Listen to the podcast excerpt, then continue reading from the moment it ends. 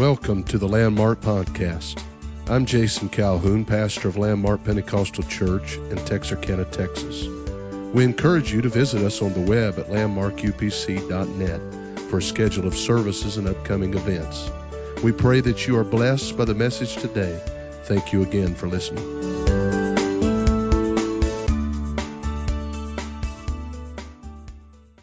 you have your Bibles, we'll go into the Word of the Lord. We'll pick back up maybe where we left off last Wednesday night, speaking about deepening your walk with God. Deepening your walk with God. So 1 Corinthians chapter number 2. Give me just a little bit more monitor, brother. 1 Corinthians chapter number 2. And begin reading there. This is the same passage that we read last week. But there's a lot here. Starting with verse 5. That your faith should not stand in the wisdom of men, but in the power of God. Howbeit we speak wisdom among them that are perfect, yet not the wisdom of this world, nor of the princes of this world that come to naught. But we speak the wisdom of God in a mystery, even the hidden wisdom which God ordained before the world unto our glory, which none of the princes of this world knew. For had they known it, they would not have crucified the Lord of glory. But as it is written, eye hath not seen, nor ear heard, neither hath entered into the heart of man, the things which God hath prepared for them that love him. Verse 10, but God hath revealed them unto us by his Spirit. For the Spirit searcheth all things, yea, the deep things of God. For what man knoweth the things of a man, save the spirit of man which is in him? Even so the things of God knoweth no man, but the Spirit of God. Now we have received not the spirit of the world, but the Spirit which is of God, that we might know the things that are freely given to us of God. Which things also we speak, not in the world's are in the words which man's wisdom teacheth, but which the Holy Ghost teacheth, comparing spiritual things with spiritual. But the natural man receiveth not the things of the Spirit of God, for they are foolishness unto him. Neither can he know them, because they are spiritually discerned. I want to use again the key verse here is verse 10 as our text here tonight. But God hath revealed them unto us by his Spirit, for the Spirit searcheth all things, yea, the deep things of God. And we're talking again about deepening your walk with God. It's good to have our guest here tonight. We're thankful that you're here. We're so happy to have you in this house. Praise the Lord. Let's lift up our hands and let's pray again for the help of the Lord, the anointing of the Lord to be upon us in the remainder of this service. Jesus, we look to you again. We desire your strength. We pray, God, for your anointing. We know we're not much at all without the anointing of the Holy Ghost. And I pray, God, that you would bless, move, minister, and work throughout this service through the Word of God. Let it touch our hearts and let our hearts be prepared to receive it. In Jesus' name, we thank you and praise you for it. Amen and amen. Would you worship the Lord again? Let's give him praise.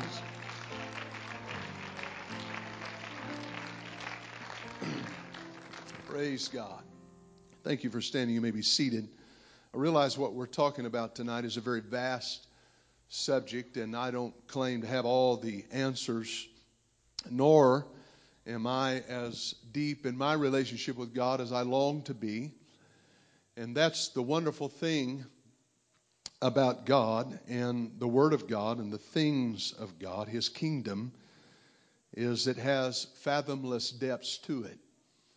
I have read that in the Pacific Ocean, there is what is called the Mariana Trench, and it is the deepest area of the Pacific Ocean And I forget exactly how deep it is as far as the exact measurement, but they have detected that there is a certain measurement to its depth.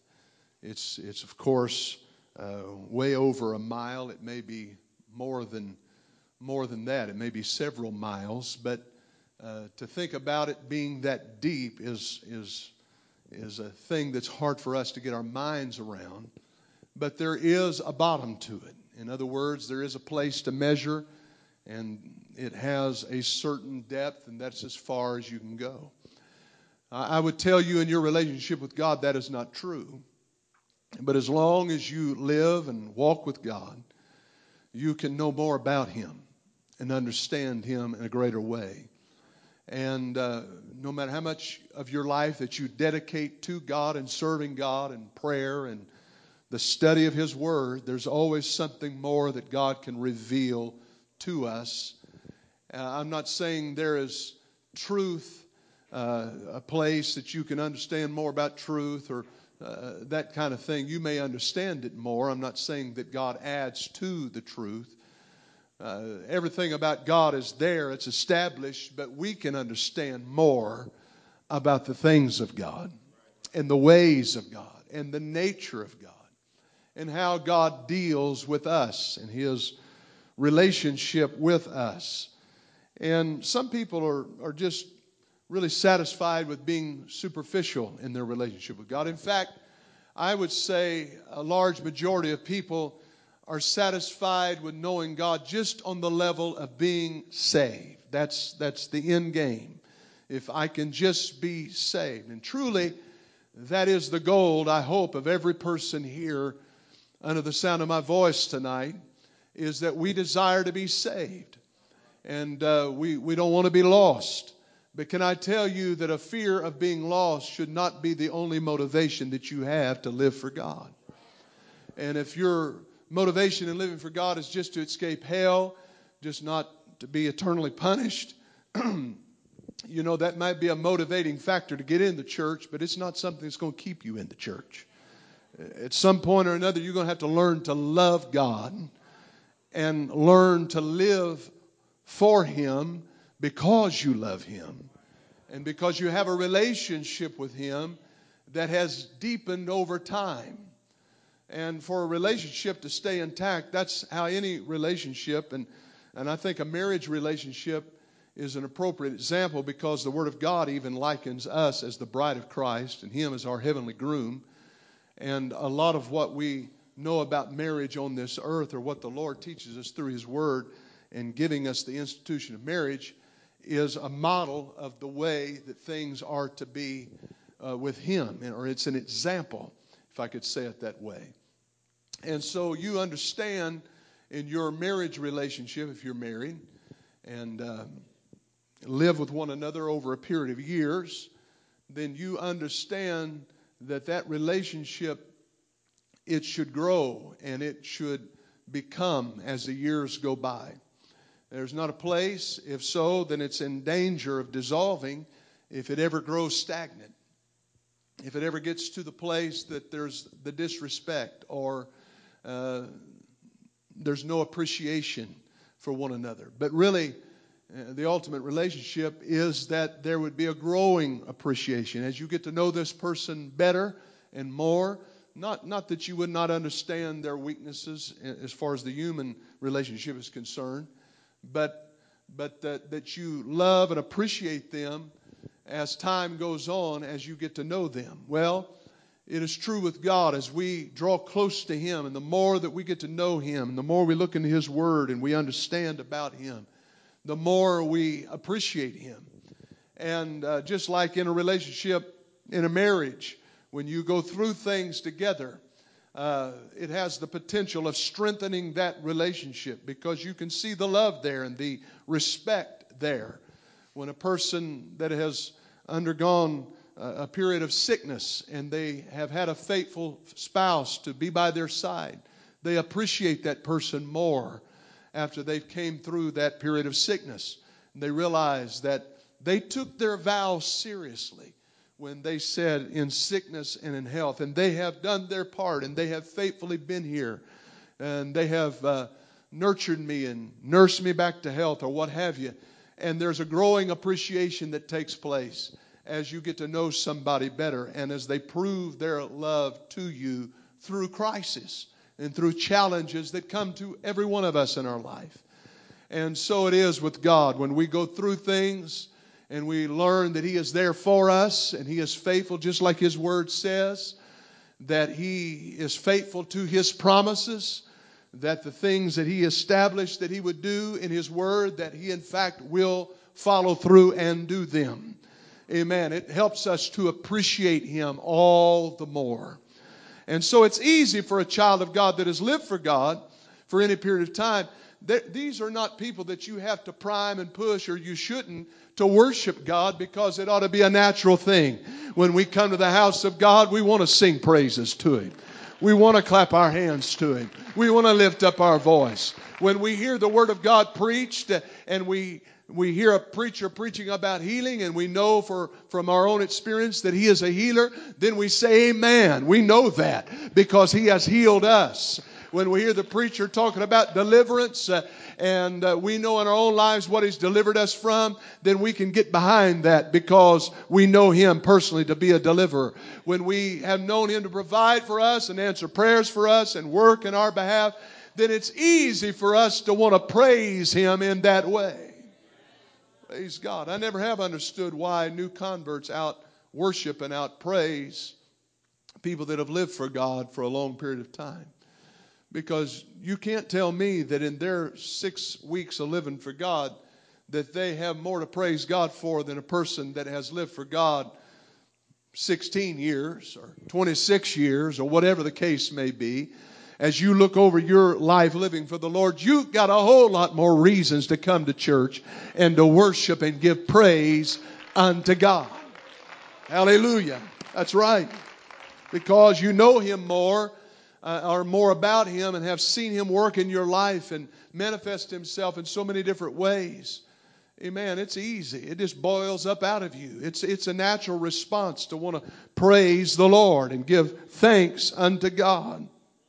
Amen. And through knowing God, there's those that, again, they want to know him just enough to be saved. And then there's those that want to know him just enough to be used by him and anointed by him. But can I say this? If you ever get to the place and you grow in your relationship with God to the place that you want to know him because you love him, you will be saved and you will be used of him.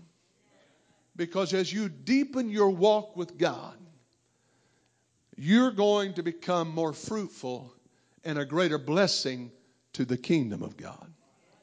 Amen? If for no other reason, just by an example of living the life. And I want to talk about that in just a minute, but I was reading through the book of Matthew, and as I was reading in the 13th chapter there, and this is familiar territory when we're talking about the different types of soil that Jesus gave in a parable. And I'll just read down through it, starting with verse 3. And he spake many things unto them in parables, saying, Behold, a sower went forth to sow.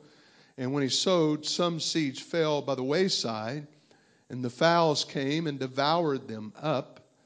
Some fell upon stony places, where they had not much earth, and forthwith they sprang up, because they had no deepness of earth.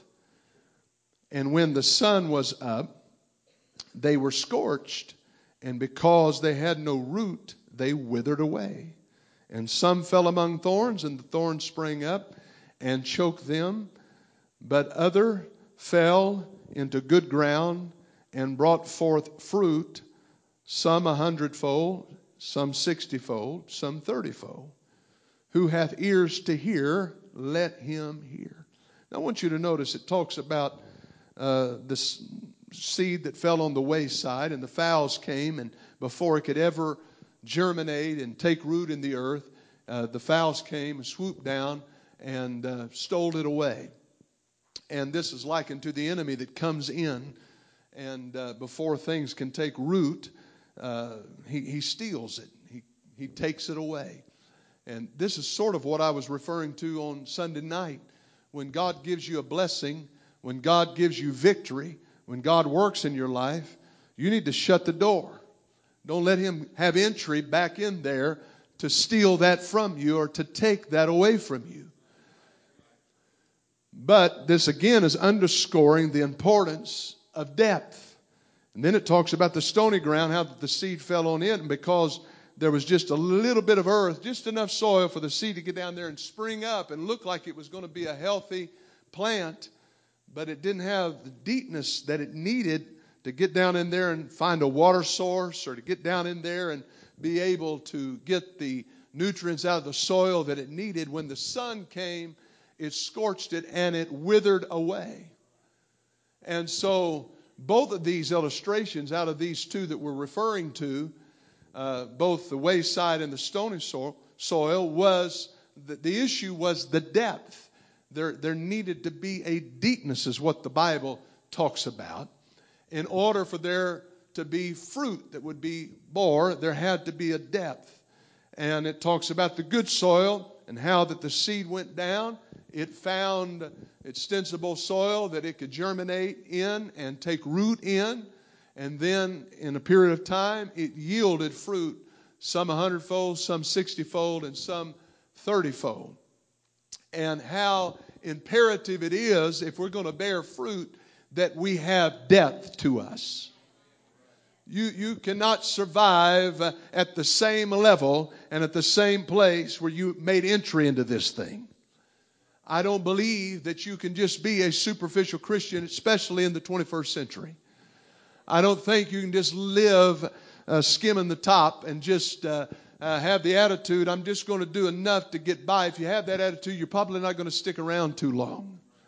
And unless you fall in love with this, I think you're going to be shaken loose from this over time. Because my Bible tells me that there were those that were deceived, or they believed a lie, because they received not a love for the truth. And there's a guard against, or a precaution that we can have against being deceived in this hour, and that is simply for us to have a love for the things of God. Amen. When we have a love for Him, we have a love for truth, because He is truth. That's what Pilate didn't understand. He said, what is truth? And he didn't understand that he was speaking to truth. The truth was not a thing or a concept, but it was a person. And he was standing face to face with him. For Jesus had said, I am the way, the truth, and the life. Amen. So when you fall in love with Him and you get enveloped in a relationship with Him, you can be saved, and you will know what the truth is. And more than just that, you can enjoy the journey in living for God. And I think there's joy in the journey. If you've not discovered the joy in the journey, then you've not really discovered what it is to live for God and to serve the Lord. If all you know is it to be, well, I can't do this and I can't do that, and I gotta stay within these perimeters, then you don't really have a relationship. Again, going back to the marriage relationship.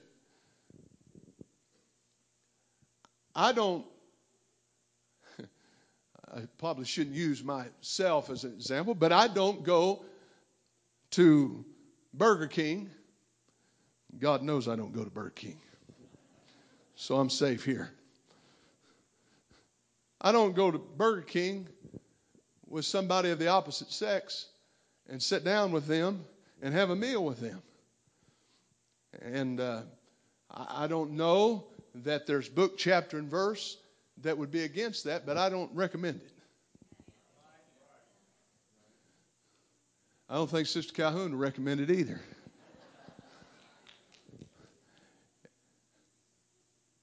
I wouldn't be seen. You know, one time I was driving up, this is illustration, I was driving up Robinson Road here by the post office, and I seen him, I guess it was a man, maybe his boyfriend, girlfriend, man and wife, whatever, they was into it, and she jumped out of the car, and you could tell she was frustrated, and I said, ma'am, would you like, I pulled over there, I said, ma'am, would you like me to call the cops? She said, no, I'd like a ride. I said, I can't give you one. I'm sorry, but I'm just not going to be driving down the road with a lady in my car because I'm a married man and because I love my wife. And I wouldn't want anything to come between my relationship. I don't do that because I got book, chapter, and verse that said it'd be anything wrong necessarily with doing that, but it's the principle of it. And because I want to please God, that I don't do those things. And so there's some things that I just don't do because I love the Lord and I'm committed to the Lord. I'm married to Him. I'm a spouse to Him. And that's why I don't do these things. Hallelujah. And there's safeguards that I put there in my life. And that's the reason why I don't do those things, is because I want to stay loyal. And I don't want anything to come between my relationship with the one I love. And that's the way it is in my relationship with God. And I trust that's the way you feel about it. Amen. It's not because of a certain regulation that says you cannot, thou shalt not. Amen. It's because I have a relationship with Him. I want to draw closer to Him and I want to be more pleasing to Him. And I don't want anything competing with my relationship with the Lord. Can you say amen? And so going back to the idea of being around somebody and us being examples ourselves in our relationship with God, one of the ways that we can really be fruitful in our relationship with the Lord in as far as helping and ministering to other people, you don't have to be in a pulpit to be a minister and an example. But in your daily walk, matter of fact, some of the greatest Christians I've ever known were not necessarily pulpiteers, but they were people that knew how to walk with God, and they made an impact upon my life. And I was just thinking about that today, just by being around those people that knew God and had a deep relationship and connection with God, that would make an impact upon me just by being around them. I'll never forget the first time I had opportunity to travel to Pasadena to preach for Brother McLean. And, of course, in the elder years of his life, he was not healthy and battling with dementia and different things. But those times when I was there with him, his home had been flooded while they were away. I think it was the refrigerator, the ice maker, the water feeding the ice maker had burst and flooded their home. And so they had an evangelist area there at the church that they were staying in. And I noted every morning at a certain hour, he would go over to the church, and he wouldn't just be there for a little while. I'm talking about he would be there for a long period of time. And many times going into that prayer room, and he would be in the prayer room prostrate on the floor, talking to the Lord. And, this man had such a deep relationship with God. And not everybody understood him. Not everybody could comprehend the level, I guess you would say, that he was on, because he kind of spoke a different language than a lot of folks because of his deep relationship with the Lord. But I can tell you at pivotal times in my life, he would come along, put his hand on my shoulder. And those of you that maybe have experienced this, you know, he'd pull you up close and grip you in his hand and whisper something in your ear, and it would be exactly what you needed to hear from God at that particular time. And it would be amazing to me. I'll never forget, in one instance, I was preaching over here at Little Rock, and I was just getting ready to go up to speak, and he was actually speaking that day also, and he walked over to me. And he said, the thing that the Lord has laid upon your heart, don't question it. Just go ahead and speak it forth. Just go ahead and preach what you feel to preach. And I had been kind of second guessing, you know how you do, kind of second guessing what I was going to do that day. And the Lord, through him, confirmed that everything was as he wanted it, and that I just needed to have faith and get out there and do the will of God. And I've thanked the Lord for the exposure that I've had with men of God and people that were close in their relationship with the Lord, and what a valuable thing it is. Let me tell you something. We don't need to let that die. There's people right here in this congregation that have that potential.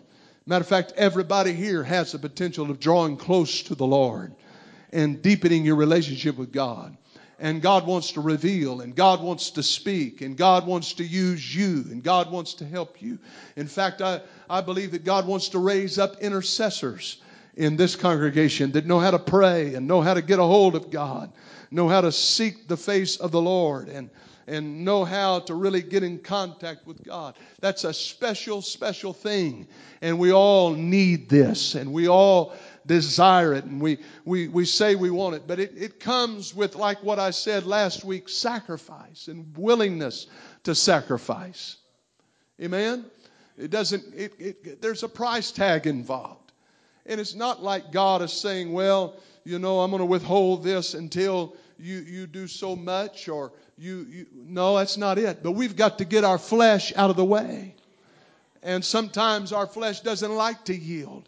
And the biggest opposition that we have to doing the will of God is our own fleshly will.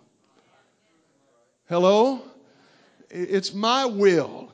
Even Jesus tells us this with his example in the Garden of praying. He said, not my will. Finally had to come to the place that his will died. Let me tell you the way to be blessed and the way to be fruitful in your relationship with God. It's a very simple principle that we find in the book of John, chapter number 12 and verse 24. He said, except a grain of wheat fall to the ground and die, it abideth alone. But if it die, it'll bring forth much fruit. Praise the Lord. One little grain falls to the ground. And if it refuses to do what it's naturally supposed to do, it'll abide alone. It'll be washed out. Nobody will ever know the difference. But if it dies, amen, that one little kernel can turn into many kernels. A whole ear of corn or several ears of corn.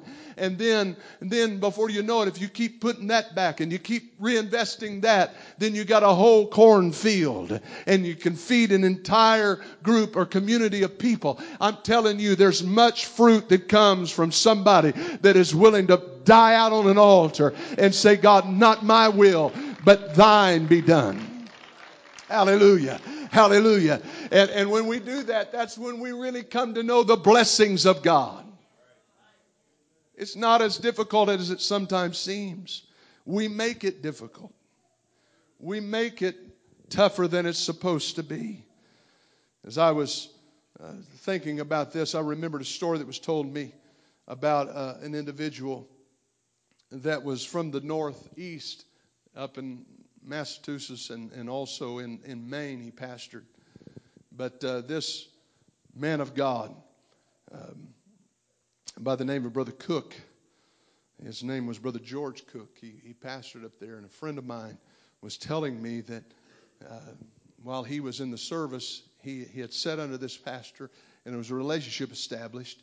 And he said later on in life, he said it was just amazing how that he would call at the perfect time.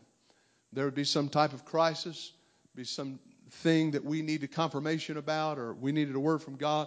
He said this man would call, and in his New England accent, he would ask about us, and then he would get down to business, and he'd tell us what the Lord has spoke to him about in prayer. And he said it got such a he developed such a reputation of doing this. It got to the point that he said that when a thing would arise in our home, he said my kids would ask, "Has Brother Cook called?" Because they'd want to know. What has the Lord been saying through Brother Cook?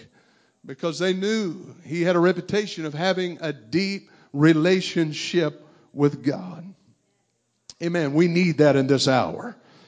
Can you say praise the Lord? We know that we need folks that know how to hear from God. We need folks that know how to pray and tap into the Spirit of God and receive a word from the Lord. And it's so important. And we talked about sacrifice and its role in all of this and deepening our relationship with God. But let me talk about another aspect of it and another key. And that is that you've got to understand not only the role of sacrifice in deepening your relationship with God. But you've got to understand the role of sifting. Sifting. And if you understand the scripture that talks about the winnowing of the wheat and how that on a threshing floor, or those times in those Bible days, it would maybe be an old flat rock, a hard place in the earth. And they would bring the wheat in bulk, the whole stalk of wheat. But they're not looking for the whole stalk to make bread. They're looking to get it down to what they can use, and that is the wheat itself, the little kernels of wheat. And so that's the heavy material of this.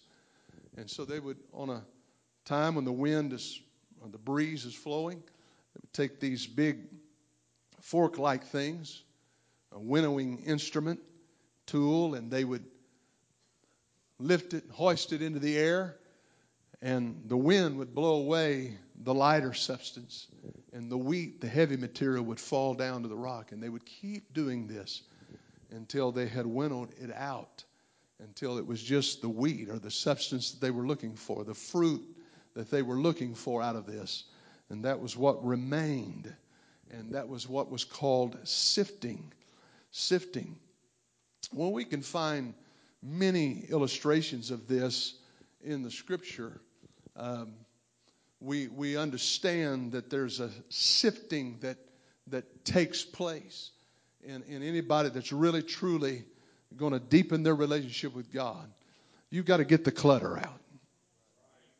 Amen. You've got to get the remnants and the things that don't belong. You got to get them out of your life. You got to get all of the distractions out. You got to get all of the carnality and all of the things that would keep you from really being what God intends and desires for you to be. You got to get all the wrong motives sifted through. You got to get all of the carnal propensities and desires sifted through. Does that mean that you're going to be translated into something that is not flesh and that you're not going to have to contend with the flesh? I'm not suggesting that, but what I am suggesting is that God, in order to anoint somebody and use somebody and really bless somebody, has to be able to trust them. Amen. And so there's a sifting that takes place and a refinement that takes place. We read in the Word of the Lord about how that we're like gold that is tried in the fire. It talks about our faith being like that. Tried, the trying of our faith. We see that in the life of Abraham. His faith was tried. The Bible even says this. It says that he was tempted of the Lord. In Genesis chapter 22, when he was asked to take Isaac. And I'm going to speak just a little bit about that in a later part of this. But I'm just saying that there's a sifting and a separating that takes place. That's what sifting is a separating from what is good and what is not usable. And that is valuable, and that is pure, and that is needed, and that is right, is separated from those things that are not able to be used and those things that are not needed. Amen. There's a lot of things in our life that has to be separated from us if we're really going to be children of God. And we have to submit ourselves to that sifting process. We don't like it. It sometimes is painful. But it shows our level of commitment in God. It shows our level of desire in God. If you don't really desire this, it will come out at some point. Because God only rewards according to those that diligently seek Him, the Scripture says. And diligent is to be persistent. It's to keep on, even when there is things that would try to discourage us from doing so. We just continually, diligently seek after God. And the Bible says that He is a rewarder of them that diligently seek Him. Hallelujah. And so we just continue to persist in our relationship with the Lord. And we find in John chapter 6, and I'm going to put that up on the screen if they would, John chapter 6 and verse 60. Many therefore of His disciples, when they had heard this, said, "This is a hard saying." This was a sifting time. This is after so many of the great miracles, the feeding of the 5,000 and so on. These folks had these folks had experienced a lot of great things and seen a lot of great miracles, but now it's coming down to fish are cut baked. It's coming down to where the rubber meets the road. It's coming down to whether or not you're really committed. And they said, this is a hard saying. Who can hear it? When Jesus knew in himself that his disciples murmured at it, he said unto them, doth this offend you? In other words, or this is my word. Does this offend you? He wasn't apologizing, you understand. What and if you shall see the Son of Man ascend up where he was before? It is the spirit that quickeneth, and the flesh profiteth nothing. The words that I speak unto you, they are spirit and they are life. But there are some of you that believe not, for Jesus knew from the beginning who they were that believed not and who should betray him. And he said, therefore, said I unto you that no man can come unto me except it were given unto him of my Father. And from that time, many of his disciples went back, backslid, and walked no more with him. Now, did Jesus go running after him? Did Jesus go saying, well, I'm sorry if I didn't mean it like that. Let me compromise with you on this, and let me rethink this deal. No, that's not what the book says. Then said Jesus unto the 12, will you also go away? These are the ones that he was closest to, the ones that he was nearest to. These are the ones that he had handpicked. He said, will you go away? And notice what Simon Peter said. Then Simon Peter answered and said, Lord, to whom shall we go? Thou hast the words of eternal life. Let's look at 69. Can we look at that? Or did I have 69 down? I must have not put 69. 68 must have been where I stopped. But that's good enough. Then Simon Peter answered and said, Lord, to whom shall we go? Thou hast the words of eternal life. They turned and walked away. He said, well, it looks like it's popular to walk away. Are you going to go too? Because I'm just telling you, this that I'm preaching and teaching is the way. There is no other way. And I can't help it if you don't want to walk this way. But this is the way to the Lord. And we believe and are sure that thou art that Christ, the Son of the living God. Praise the Lord. Hebrews chapter number 12, talking about the sifting. This was a time of sifting.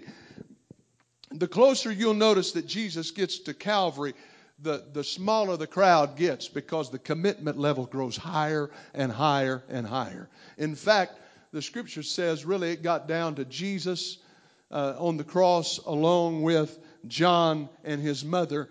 And that was all that was there that followed him all the way to the cross. So few. They want to be there for the miracles. They want to be there for the feeding of the 5,000, the raising of the dead, the unstopping of the death here. But there's not many that want to be there when it comes time to go to the cross. But except a kernel of wheat fall to the ground, or grain of corn fall to the ground and die, it abideth alone. But if it die, giveth forth much fruit. Let's look at Hebrews 12. Whose voice then shook the earth, shaking. But now he hath promised, saying, yet once more I shake not the earth only, but also heaven. And this word, yet once more, signifieth the removing of those things that are shaking. This is talking about a sifting that is taking place, as of things that are made, that those things which cannot be shaken may remain. Amen.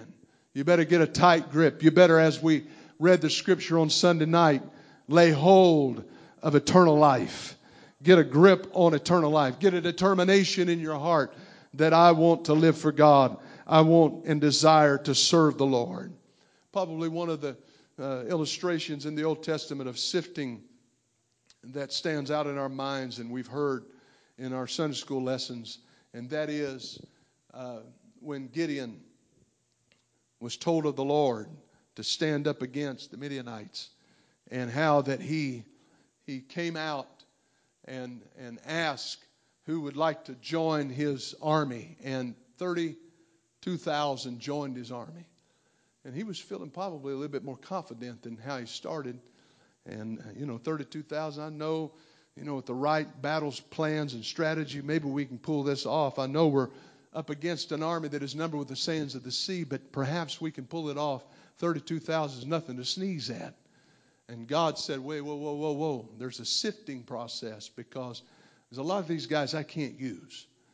And so when it gets down to it, the reason for the sifting is that God would get the glory and man wouldn't get the glory. And that you would understand that it's Him that is worthy of the praise. And it's not because of anything you did necessarily, besides just yielding to my will. Hallelujah. And that's still where it's at. When we, you know what it is to really walk with God and have a deep relationship with God, is to simply do the will of God every day. By doing the will of God every day. We're the ones that affix numbers to success. We think, well, they got this much money, they're successful. We're the ones that they got this big a church, they must be successful. You know what? That person that wakes up every day and does the will of God, they are successful in the eyes of God. Hallelujah. Hallelujah. And God bless us. And when you understand that, you don't feel bad when God fills somebody with the Holy Ghost, or pours the Spirit out, or blesses somebody, or uses somebody, or anoints somebody else. You can rejoice with them, and you can partake in their blessing, because you know that they've done the will of God. And if I continue to do the will of God, God's no respecter of persons. He'll bless me, He'll anoint me, and He'll give me revival. I don't have to feel bad at nobody else. I don't have to compare myself to nobody else. My job is to do the will of God today that God wants me to do today. Can you say praise the Lord? And so that's our duty. That is what we're called to do, is to do the will of God today. Everybody say today. And that's all we're asked to do. Nothing more, nothing less. And so we just continue doing that. We continue walking in that. We continue to be faithful to that. We continue to understand the will of God in that. And so he tells them, as the Lord instructs him, everybody that's fearful and afraid, go home. He couldn't believe it. He didn't realize how many fearful and afraid he had. How many guys was just looking for the first door of exit. The dust was churned up behind them as they were running back to mama's house. Fearful and afraid, that's my out. I'm gone. I'm out of here. And so he's left to regroup with this 10,000. He said, well, maybe we can... ambush them, do something, kind of pull this thing off. And God said, no, I'm not done yet sifting. He said, take them down to the water and give them the water test. And you know the story. He said, every one of them that just sticks their head down in the water and drinks unconscious of anything around them and their surroundings, he said, you can't use them. He said, but every one of them that takes it, cups it in their hands and laps it like a dog. Amen. And he said, that's the one. There was only 300 when it was all said and done that was willing to do so. But God took 300 that was sifted down to trusting him. And I don't know, you may have your ideas about it, but I just simply don't think that these were the ones that you would look at and say, yeah, man, those guys right there, that's who I'd want. I think they were knobby-kneed. I think they were dried up. I think they probably wouldn't all put together. I think they probably wouldn't have been able to pass a physical in anybody's army. But they were people that put their trust in God and said, we're willing to do the will of God today. Amen. And God said at the end of the sifting, I'm going to give you revival. And he didn't stop there. He said, you got some more instruction to follow. He said, I want you to do some odd things here. I want you to put a lamp underneath up in a pitcher there. And he said, at a certain time, I want you to shout out these words, and he said, I want you to break that picture. And he said, you're going to be on the hillside there surrounding this camp of the Midianites down there in the valley. He said, and they're going to wake up, and he said, they're going to be so discomfited, they're going to do your work for you. Amen. You know, when God gets ready to do it, he really doesn't need us to do it. He just needs us to yield to him and hear him and listen to him and walk with him and do his will every day. Praise the Lord. If we commit to doing the will of God, God will take care of the challenges. God will take care of the parts that we don't understand. We scratch our heads and say, how's this all going to work out?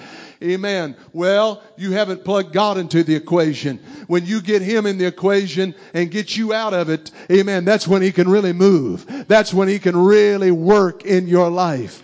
Amen. Why don't you stand to your feet right now, lift your hands with me, and let's just give praise unto the Lord. Let's give worship unto the Lord.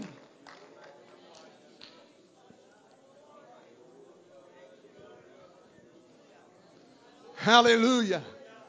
Hallelujah. Thank you, Jesus. Thank you, Jesus.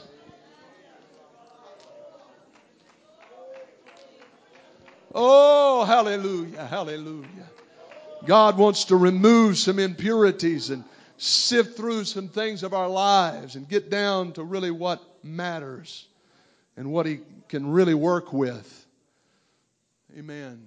Get my old will out of the way. Get my old carnal thinking out of the way. And my attitude that sometimes is sour and not good. Get it out of the way so that he can use me. Praise the Lord. You know, a warrior understands. There's some things that I cannot successfully go out and fight a battle without. I got to have the right weapon. I got to have ammunition. I got to have enough of it, but I can't have too much of it.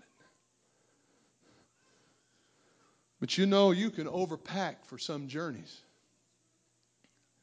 You know, when they started imposing this thing at the airports, or the airlines started imposing this thing about, you know, charging you for luggage. Thankfully now I got one of those deals where they let me buy with it. But anyway, before I got to that level, they charge you for every article. Well, that's not good when you got two ladies traveling with you. Man, I can go to Ethiopia. No, the truth is, they do better than me sometimes. I'm over there in their suitcase, putting the shoes in their suitcase. But anyhow, you know, they charge you more for every article. So you have to get down to what you need, you know, not what you think you might need. And, man, I've been to stay 10 days in Philippines and got it all in the deal about like that. I watched Brother David Smith. He and his wife went to Ethiopia and Kenya. I think they was gone almost 30 days. There's a little old deal like that right there.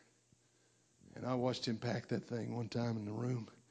And I was looking at that and how meticulous he was. And I said, oh, my Lord. I said, what this man couldn't do within a Rubik's Cube if he got a hold of one. He just had it all figured out and everything in its special place. But, you know, you decide on a journey what it's going to take. A warrior knows. I can't take everything with me in my backpack. It'll weight me down. A mountain climber understands there's certain things that I'm going to need to get to the summit. But I can't take everything that I think I might need. I'm going to have to get it honed down. I'm going to have to plan well. I'm going to have to sift through this. I'm going to have to make a list and be meticulous about it.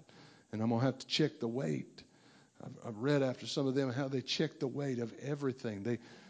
Even the backpack, even the ropes, even the equipment, all of it, it gets down to ounces and how important it is that they have just the right amount of weight, and they know, and they have, you know, down to a science, figured it out, what they can survive with and what they cannot make it with. And what, you know, when wagons were going west out following the gold out on the west coast and up in the northwest, and all of that was going on, There was wagon masters. They had made this trip before, and they knew by experience, this is what you need and nothing more. Don't try to sneak nothing more on, because you will not make it if you put more than this in your wagon. If you try to take heirlooms and belongings like that, and you try to put that in the place of the necessary food that you're going to need for this journey, you will never survive. You have to be sifted down. I'm going to tell you, God knows what it's going to take for every person in this room to make it. And we got to submit ourselves to the sifting process in order to make it. And so when you feel that, don't chafe against it. Don't resist it. Because there may be some relationships that are not good for you. There may be some bonds that you have, or, well, I've known them ever since I was 10 years old or 5 years old. And you know what? I'm not saying that you completely disband any kind of knowledge that you ever knew them, but I'm saying if that's the person that speaks most into your life, maybe that's not a good thing. Maybe you should be sifted a little bit. Because if you keep coming back to this depressive mode all the time, and you keep coming back to these same hang-ups all the time, and these are the things that they're hung up on, then put two and two together, my friend. There's a reason for that. If you keep just kind of going around in circles and coming back to the same old problem, the same old things, maybe, you know, the definition of insanity is supposedly that you keep doing the same thing expecting a different result. And some people that I have dealt with in time of pastoring this church, I have seen that complete cycle over and over again. Well, why is this happening to me? Well, I can tell you why. It's because you hadn't changed. You have not changed your modus operandi. Amen. And you got to change. You can't have victory and stuck in the same place with the same attitude, hanging around the same people. You got to be willing to sift through that and let the Lord sift that out of you.